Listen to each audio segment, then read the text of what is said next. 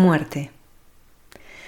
En los escritos del hermano Rafael hay breves reflexiones sobre la muerte, muy pocas, aunque sí se encuentran bastantes referencias a su enfermedad, que concibe como una preparación necesaria para un mayor desapego a las criaturas, un paso imprescindible para ir purificando su intención previo al encuentro con el Señor.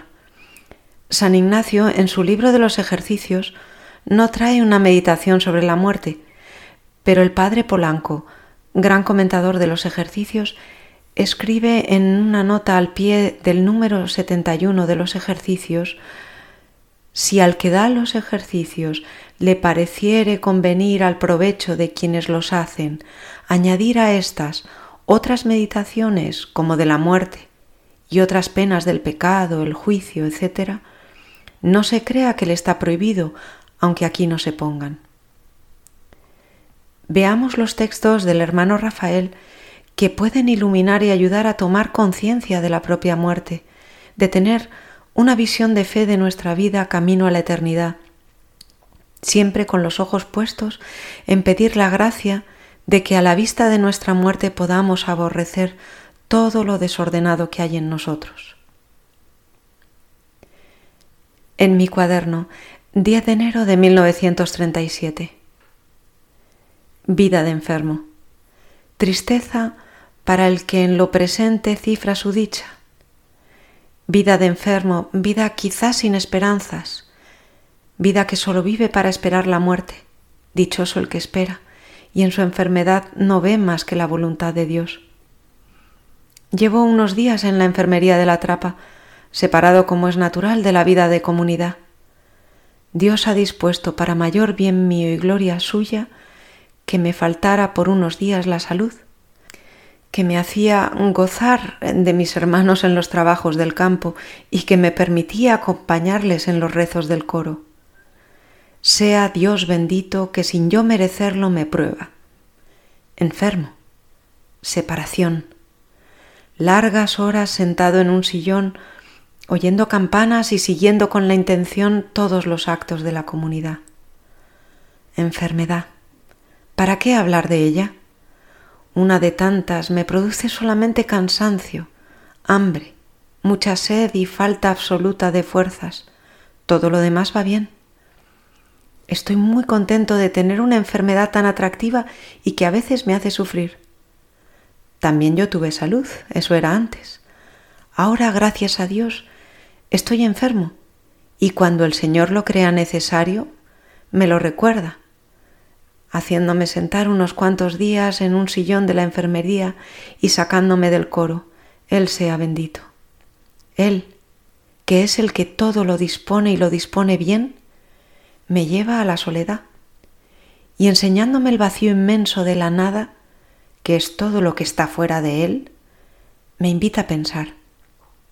Me obliga, en mi inutilidad, a buscar apoyo, de todo me separa para mejor unirme a Él. Bendito sea Dios y bendita sea mi enfermedad, que es el medio de que Él se vale para cumplir sus designios de mi insignificante persona.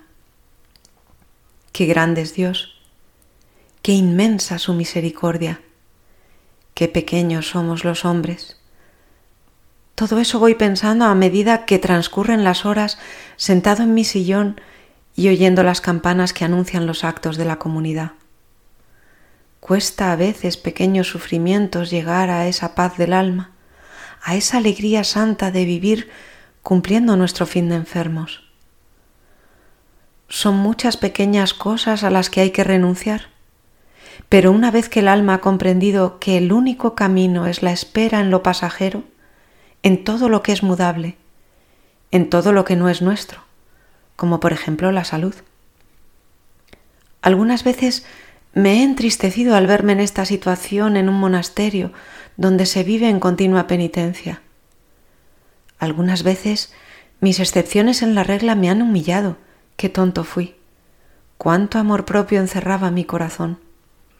Qué tristeza tan estúpida la del que no puede hacer penitencia pública cuánta soberbia se puede ocultar en un ayuno o en una ruidosa disciplina. Humillación. qué mal entendemos esa palabra. Me he dado cuenta que para humillarse hay que bajarse. ¿Y dónde voy yo a bajar? ¿Acaso estoy elevado? La verdadera humillación para el cristiano es que le eleven. Yo no encuentro humillación en fregar suelos y retretes, ya no me avergüenza el no poder ayunar y el pasarme la vida viendo cómo poco a poco se me van acabando las fuerzas, que no eran mías y que ahora Dios me las quita. ¿Acaso todo eso me impide amar a Dios? ¿Con qué facilidad nos fijamos en todo lo externo? y qué pocas veces amamos la voluntad de Dios y nos unimos a ella. Bendita enfermedad que en Dios me hace pensar y me separa de los hombres. Qué grande es el Señor, que hace cambiar las lágrimas en risas y lo que a nosotros nos parecen males no son generalmente más que una fuente de riqueza. Feliz el que sepa aprovecharse. Feliz el que vea la mano de Dios en todo lo que le suceda. Feliz y mil veces feliz el que ame entrañablemente todo lo que el Señor le envíe, aunque sea pasarse la vida sentado en un sillón y oyendo las campanas de mi monasterio que llaman a los monjes a penitencia. Pasan lentas las horas en mi celda de la enfermería. En la soledad y silencio de mis continuas esperas no hay tristezas ni amarguras, ni inquietudes en el alma que turben la paz inmensa del que solo a Dios anhela. La salud, ¿de qué me sirve? Si más de lo que tengo no me puede dar. ¿Quién sabe si con ella a Dios ofendería? Soy feliz con lo que tengo. A nada aspiro que no sea Dios, y a Dios le tengo en la pequeña cruz de mi enfermedad, ¿de qué me puedo quejar? si en mi vida no veo más que misericordias divinas? ¿Cómo no amar la soledad? Si es en esa soledad donde el Señor me coloca y es en esa soledad donde me enseña la única ciencia, que es el desprecio del mundo y el arte de amarle a Él. Cuánta alegría se puede encerrar en los muros de una enfermería. Qué felicidad es el poder amar a Dios en la inutilidad de todo y viéndose incapaz de nada. Cómo se ensancha el alma cuando recogida en sí misma ve que no es la tierra su centro, que no es el cuerpo tan débil, enfermo y lleno de miserias su lugar de habitación, cuando ve que solo es Dios el que la llena y que de él apenas un velo le separa cortina de humo que es la vida y que al menor soplo se rasga. Cómo se ensancha el alma al ver la misericordia de Dios. En la tribulación me ensanchasteis, dice el profeta David. Qué suave es el penar para el que espera. Qué dulce es esperar con el corazón en calma. Qué alegre es la calma del que nada desea. Solo ansias de Dios turban el silencio de la celda. Una oración se escapa de unos labios enfermos. Es San Juan de la Cruz quien la compuso. Es solo una estrofa de uno de sus versos. Rompe ya la tela de este dulce encuentro. Me parece que dice así, no recuerdo. No importa ya, el Señor me entiende. Dulce encuentro. ¿Hay alguna manera más divina de nombrar la muerte? ¿Y qué nos separa de Dios? Es esa tela que a Él le pedimos que rasgue. Es esa vida que con tantos afanes y tantos desvelos cuidamos. Es esta enfermedad que consume.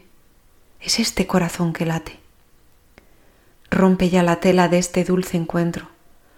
Con qué cariño se desea la muerte mas todo lo serena la íntima conformidad con la voluntad divina. Vida de enfermo, vida de oración, trabajos descansados en la quietud y en el reposo, ojos que miran a lo lejos soñando en horizontes de luz. Algunas veces me acuerdo del mar. Vida de enfermo, largas horas pensando en Dios, que parece tarda en llegar, libros que me hablan de Él. Sobre la mesa tengo las revelaciones de Santa Gertrudis. Cuánto amó Dios a esa santa. Y también ella estuvo así toda su vida enferma. Estudios, filosofía, un grueso diccionario de latín, papeles llenos de traducciones y no lo puedo remediar, también de monigotes y garabatos. Y así, mirando unas veces los libros y otras pensando en lo bueno que es Dios, pasan las horas tranquilas, pasan los días, pasará mi vida, mi vida de enfermo, que separado del resto de sus hermanos, no importa que como ellos cante, ayune o trabaje solamente con la intención.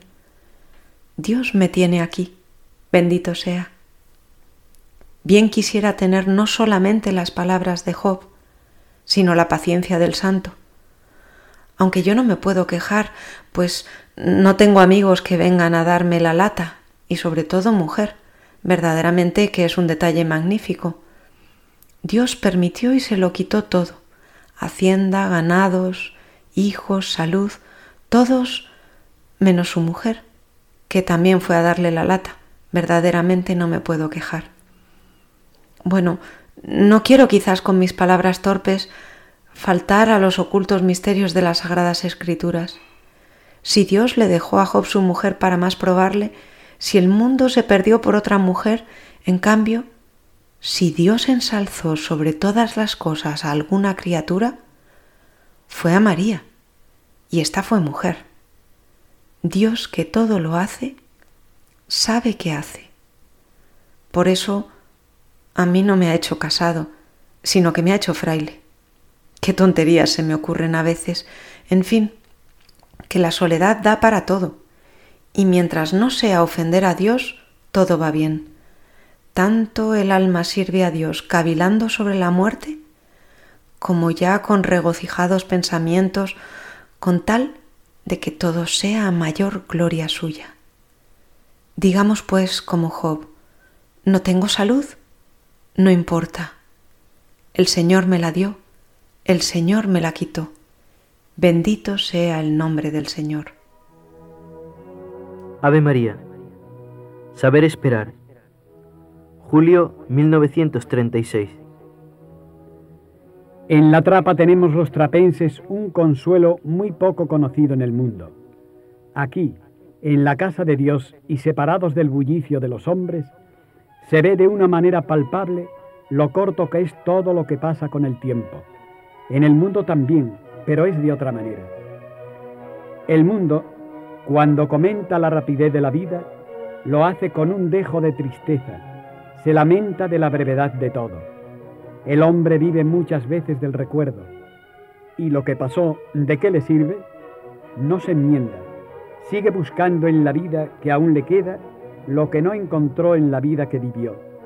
Le llegan los años últimos y en estos aún notan más la nostalgia de lo que pasó y lo breve de todo. Triste vejez la del mundo. En la trapa, al monje lo que fue ya no le importa. Solamente tiene el inmenso consuelo de saber que lo que aún le queda ha de pasar. ¿Qué ha de hacer pues sino esperar? ¿Y con qué alegría y paz espera lo que es cierto ha de venir? ¿Qué paz da al alma pensar que lo que espera, ni los hombres ni los acontecimientos pueden impedir su llegada? Cada día que pasa es un día más que nos acerca al comienzo de la verdadera vida. Lo que para el mundo es el fin, para el monje es el principio. Todo llega, todo pasa. Solo Dios permanece.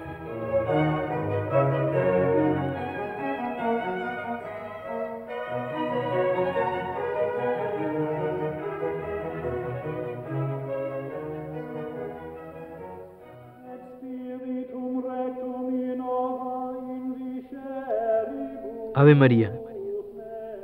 Hora de vísperas. Julio 1936.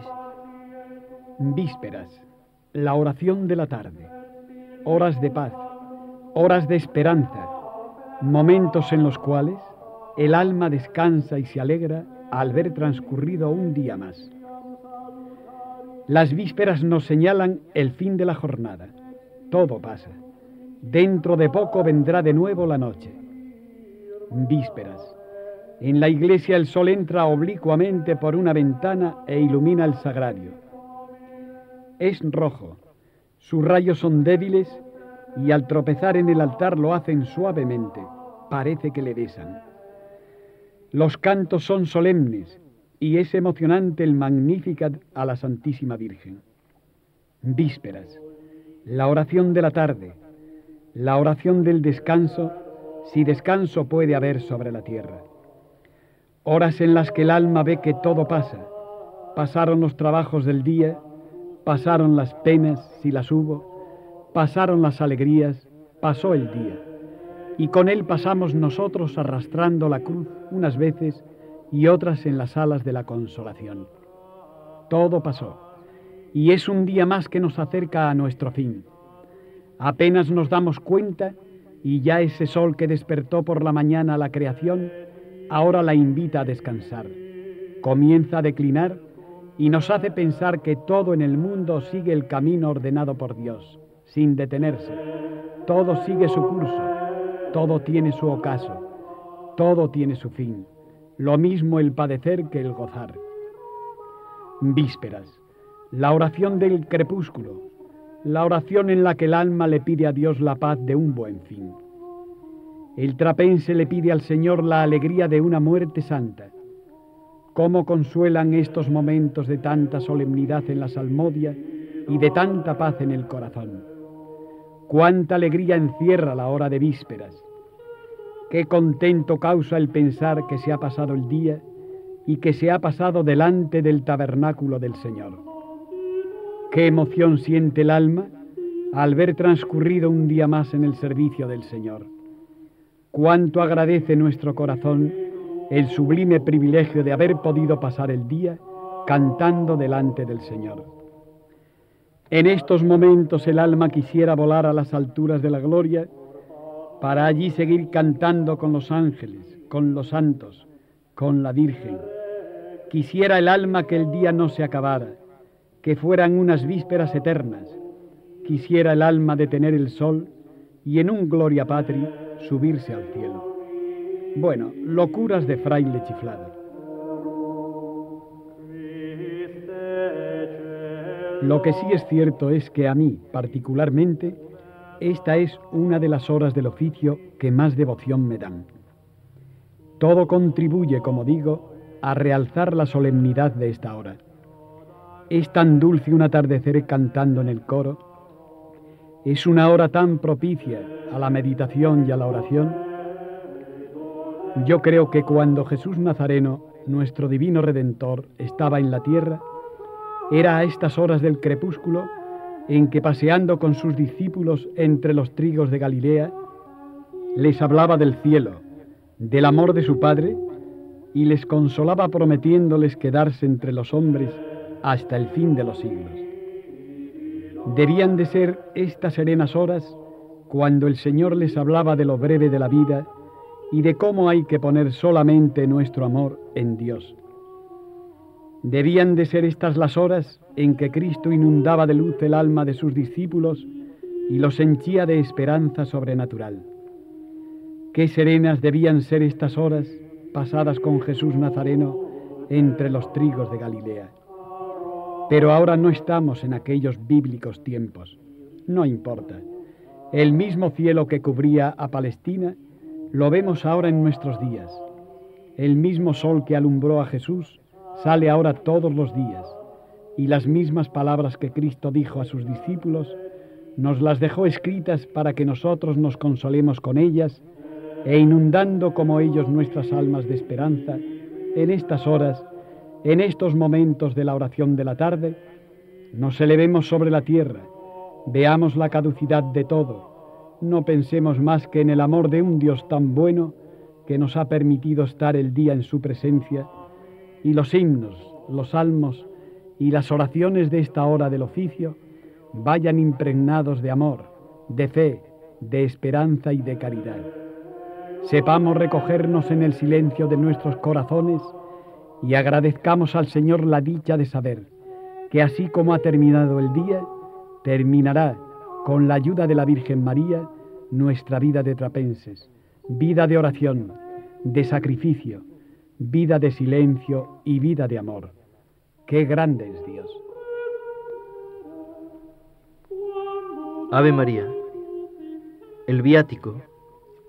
Julio 1936. Efectivamente, que todo llega y todo pasa. En la enfermería tenemos un hermano que se va a morir. Ya hace tiempo que lo sabe. Ayer le dimos la santa extremaunción. Es un acto que, para el que no está acostumbrado a verlo, emociona un poco. Terminada nona en el coro, el reverendo padre Abad va a la sacristía donde toma los ornamentos. Se reviste con la estola, la mitra y el báculo, y de allí parte la procesión. Un padre lleva la cruz, luego otros los santos óleos, sigue el reverendo padre Abad precedido del portabáculo, que ayer era yo, y por último el maestro de ceremonias. La comunidad sigue en dos filas cantando los salmos penitenciales. Nos dirigimos a la habitación del enfermo. Nuestro enfermo espera con alegría la visita del Señor, que vendrá a estar con él una vez haya recibido los santos óleos de manos del Padre Abad. La comunidad canta los salmos propios del caso mientras transcurre la ceremonia. Una campanilla suena a lo lejos. Es el viático. Es Cristo que viene a visitar a nuestro hermano enfermo quizás sea la última vez que éste le reciba bajo la especie sacramental. La comunidad se postra al paso del Señor y el enfermo recibe de manos de su Padre Abad la verdadera vida y la salud. ¿Qué importa lo demás? Yo no sé escribir, no sé decir más que toscamente la ceremonia exterior, la ceremonia y las rúbricas que señalan nuestra regla pero el espíritu que anima a los trapenses, la fe del hombre moribundo que no espera ya nada de la tierra, la emoción de mi alma al ver que el comienzo de la verdadera vida está en el fin del hombre, todo eso no lo sé explicar. Son cosas muy grandes y muy íntimas. Solamente sé decir que al ver cómo se preparan los trapenses para dejar este mundo, el alma siente envidia y quisiera uno morir.